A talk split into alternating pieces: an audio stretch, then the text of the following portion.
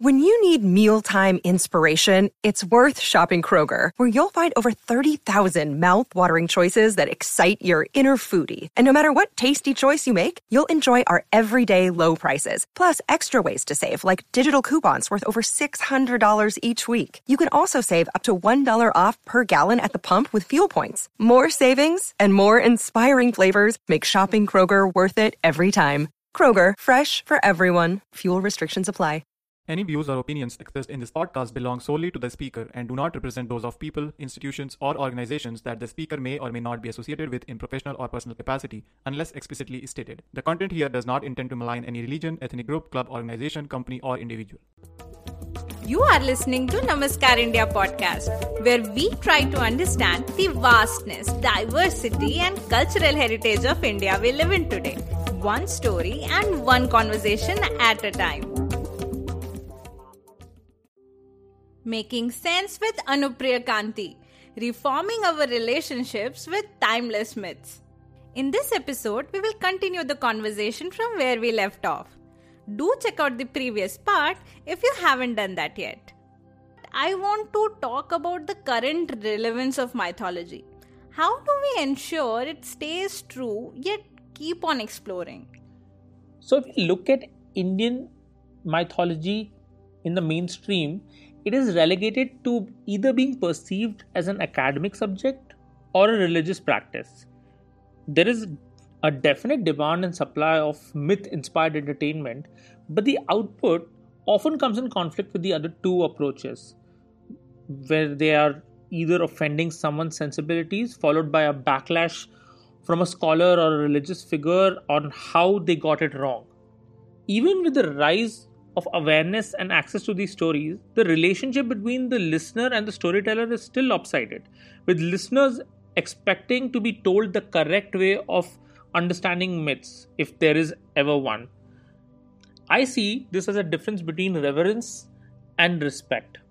See, when you revere something, you want to leave it untarnished, as if its sacredness, its purity will be diluted if it's touched. But respecting something we can indulge with it, make it our own, all the while acknowledging and accepting where it has been taken from. Myths that way have never belonged to one person, they've always belonged to the people and the community. They are a conversation across time, adapting to the contemporary needs. But the problem comes when there is focus on preserving a certain narrative in a certain form on the pretext of keeping it pure. This has led many to see reaction as a resistance to bringing new ideas. But this has been a part and parcel of the history of mythology. In fact, if we look at writing as an expressive form, it was also mythologically criticized when introduced. There's a story in the Egyptian mythology when god Thoth invented writing, gifting a papyrus scribed with hieroglyphics to King Thjasse. The king wasn't pleased and shouted that if men learn this, it would implant forgetfulness in their soul.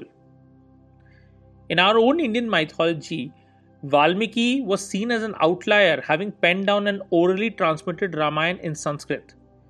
Furthermore, Tulsidas in the 16th century was trolled by other scholars for having corrupted the Sanskrit Ramayana, which was only accessible to the Brahmins, into the Awadhi Hindi written Ramcharitmanas available to the common people. And now Tulsidas's masterpiece is revered with its own new forms of resistance. So, if we have to make mythology relatable, we need to embrace it with all its ambiguity and contradiction. That's so true. So, change and acceptance has always been building blocks of myth making. But there is heavy resistance regarding the terms myth and mythology as these are politically charged on some level. How did we arrive at that situation? For that, let's go back to the historical journey we were undertaking before. While mythos was on its way to become the term myth over the millennia, in India there were various schools of Hinduism based on naturalism, rationalism, ritualism that questioned and debated an unrelated term, mithya, which can be roughly translated as falsity of the world. Mind you, there is no relationship between this word mithya and story traditions. In ancient Indian context, there were two types of stories Puran, which meant old, and Itihas, Itihasa, as it were. A story was considered to be Itihas if its writer had witnessed the story, almost as a character themselves. Side note Itihas as history is sort of a mistranslation that gets accepted into the common language. Anyway, given the fact that colonial Britishers were trying to classify other cultural stories involving gods into mythology, with a heavy connotation of these stories being untrue, along with how familiar the word myth and mithya may have sounded to us Indians, is there any wonder why we get so defensive of the term mythology being associated with Puranic and Itihasic stories? And this anxiety gets even more heightened with the rise of the politicization of our Indian traditions. The aversion to the term myth is what I call myth bashing, where you get statements like Ramayana and Mahabharata are not myths, they are history, which to me stems from our insecurities that these cultural assets are being perceived with le- lesser legitimacy, as if not being considered to be historically real. Personally, I find either side of the arguments missing the point and the poignance of the stories. Wow, the colonial times basically did a number on us. On one level, entire Oriental reading of our culture made us feel reductive, and on another level, it played straight on our deepest philosophical fear of our own knowledge being considered false. There's a lot to recover from. Wonder if there is a remedy. Exactly. I really believe that the idea is to stop seeing mythology in isolation. Colonization, for better or worse, caused the contemporary cultures to collide and consider the realities of their past and knowledge. What's interesting is that to understand the colonies better, Britishers realized that they need to study their colonies' mythology. And in doing so, this led them to seeing interesting patterns, which over time gave rise to the field of comparative mythology. But like with myths, this growing field of study isn't without its contention. Most scholars of comparative mythology can be roughly divided into particularists who emphasize the differences between the myths and the comparativists who emphasize the similarities. On one hand, the particularists tend to maintain that the similarities deciphered by the comparativists are vague and superficial, while on the other hand, comparativists tend to contend that the differences etched out by the particularists are trivial and incidental. So, you see, like with any exploration, care has to be taken and biases need to be acknowledged when comparing myths. But the way I see it, the true appreciation for one's own mythology without the insecurity of defending it comes with a demystification and the understanding of others' culture and mythologies. Because the similarities hark at a common humanity, while the differences exhibit a unique identity. That's great. Mythology is a present from the past. But how can we become better at unwrapping it for the future? As someone who has been obsessed with mythology since childhood, I'm fascinated by the way stories are told. First, it began in simple reductive terms. There's a hero who has to defeat a villain. Then, growing up, I was able to grasp more complex patterns of conflict, climax, and consequences. It was only during my late teens I was introduced to the works of Carl Jung, Mircea Eliade, and Joseph Campbell that I found concepts that helped me find a way to articulate the narrative patterns across the stories. This got me thinking how does storytelling work in making st- stories more relevant and meaningful? While there are many variants, I came across two story models that we can explore a story through the hero's journey and the collective journey. Yes, I have heard of Hero's Journey. It's quite a popular storytelling technique. Exactly. it was somewhere in the mid 20th century, Joseph Campbell, the renowned mythologist, looked at numerous myths across various cultures to find most stories had a pattern of an archetypal male protagonist having a calling, going on a quest, returning back while crossing certain milestones or stages, which Campbell referred to as monomyths and it later was termed as the hero's journey. Many character stories like Achilles, Odysseus, Gilgamesh, Buddha, even Ram can be said to have given credence to this hero's journey model as they roughly align with the overall pattern, with various degrees of variation. So ubiquitous is this model that its effects can be seen in modern pop cultural stories like Lord of the Rings series, Harry Potter series, and the Star Wars movie trilogies. There's also been identification of a heroine's journey with its own unique stages involving stories with female protagonists. But this is often seen as an easy and a natural reaction to an original male centric model.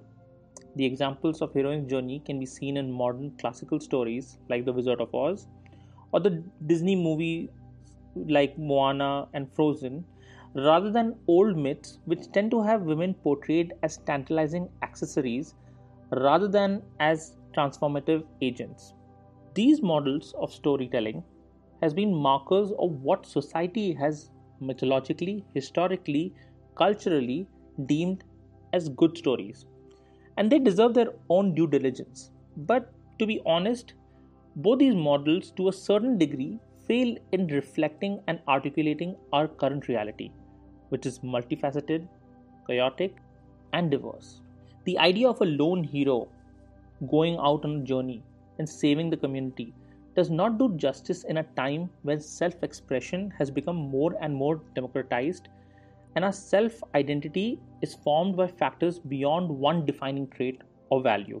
It goes a long way to show that we need a new model of storytelling, one that helps us explore a new way of telling stories and participate in narratives through the possibilities of new media technologies and our increasing interconnectedness. One such model is the collective journey, recently coined by the storyteller Jeff Gomez, who has been working with many movie franchisee and big brands to help create better storyboards. It already sounds more fun as a term. Does that mean stories like what's happening in movies like Avengers, where a group of heroes come together?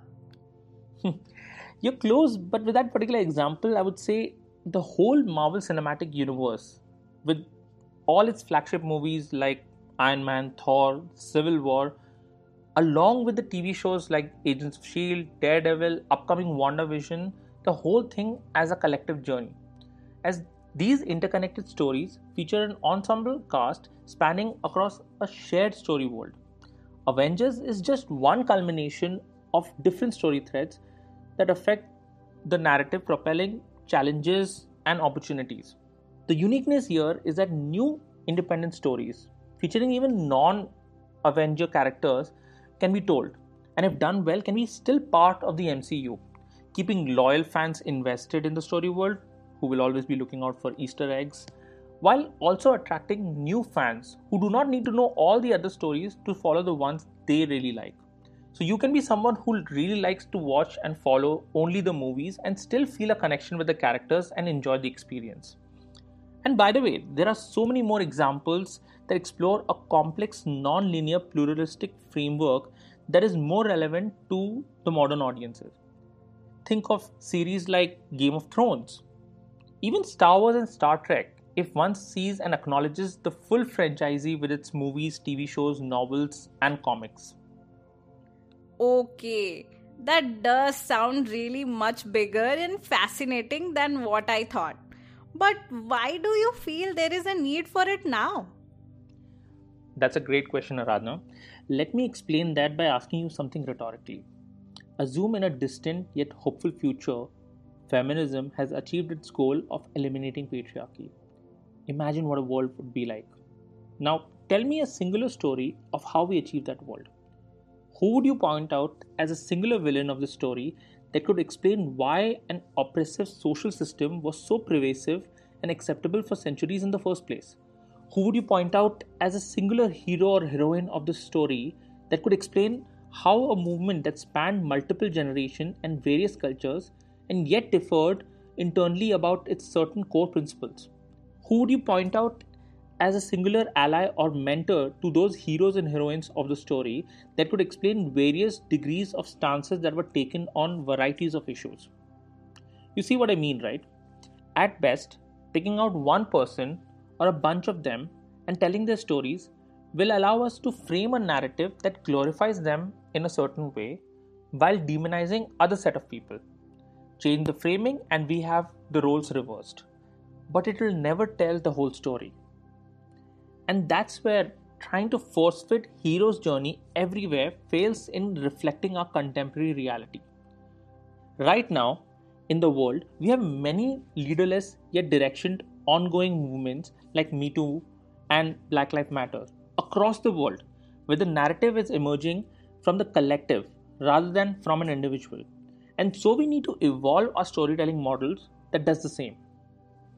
Now, at first, it may seem like I'm suggesting that this new collective journey model is needed to replace the previous hero's journey model, and thus is being dismissive. But in actuality, both of them bring out a unique perspective and distinct meaning to the stories. We just have to understand when one model is more relevant and more in need. The best way to summarize the differences between the two models is as Jeff Gomez himself puts it. Hero's journey stories are about how individual actualizes by achieving personal changes, but a collective journey stories are about how communities actualize the, in their attempt to achieve systemic change. That's fascinating. I can see so many implications, especially with real life examples of movements you mention. But how do you think this will be useful with regards to mythology? Right. For mythology, let's take the example of the two epics, Ramayana and Mahabharata, regarding these two models. Intuitively, as I said earlier, one can see how Ramayana aligns with many stages of the hero's journey. The narrative itself is centering around Ram, the prince of Ayodhya, who is fulfilling his father's promise, giving up the right to his throne and venturing into a jungle for 14 years only to have his wife Sita being abducted by Ravan, the Rakshas king. Ram then takes help of his brother Lakshman the monkey god Hanuman, and the army of monkeys, the Vanars, who travel to Lanka, Ravan's kingdom, to rescue Sita. They finally win the battle and they come home. Now, I personally feel that the story does not neatly fit exactly to each of the stages of the hero's journey, but the deviations along with the context is perhaps what gives the story its unique identity. But overall, as a flow, Ramayana does seem to reflect and become like the hero's journey. Mahabharata is an epic saga spanning over generations and it has a cast of characters with various degrees of motives. The structure of the narrative itself is primed to allow for multiple points of entry into the stories and different points of views it is almost reflecting the collective journey. However, even this epic does not escape the influence of Hero's Journey with many contemporary adaptations which try to distill the entire saga into a story of good versus evil or God rescuing Dharma. Themes which are crucial to the narrative, but they do feel a bit divorced, especially to the millennial generation. And the story worlds of both Ramayana and Mahabharata are ripe and ready to be explored. Yet we tend to stick to the familiar narrative paths. Imagine asking, what was it like to be a soldier in the Battle of Kurukshetra? How would perceived and reacted to another soldier on the opposite side? Would your loyalties be in conflict with your personal values? The story we started in this episode if you see past the science fiction setting or even along with it is essentially the one that is inspired from a possible mythical encounter of the two senapatis of the Narayani Sena, Kritvarma and Satyaki discussing the dilemma of choosing between the side of dharma and duty based on a crucial decision made by their Dwarka king Krishna, who decided to let Arjun and Duryodhan choose between him and the army. There's no explicit evidence of an explanation expressed by Krishna to the Senapatis. This story, while not explicitly mentioned in the actual Mahabharata, must have taken place, and exploring it enhances our experience of the epic by considering the consequences of the action taken in the main narrative. It has a freedom to be seen as an independent story too, or it can be seen as taking a new form of retelling while adapting to a new setting altogether. Perhaps in this case, as a conflict between the insurgents and the regime across the galaxy who are vying for the cosmic fleet, both of which have the potential of introducing new ideas and inducing new conversations.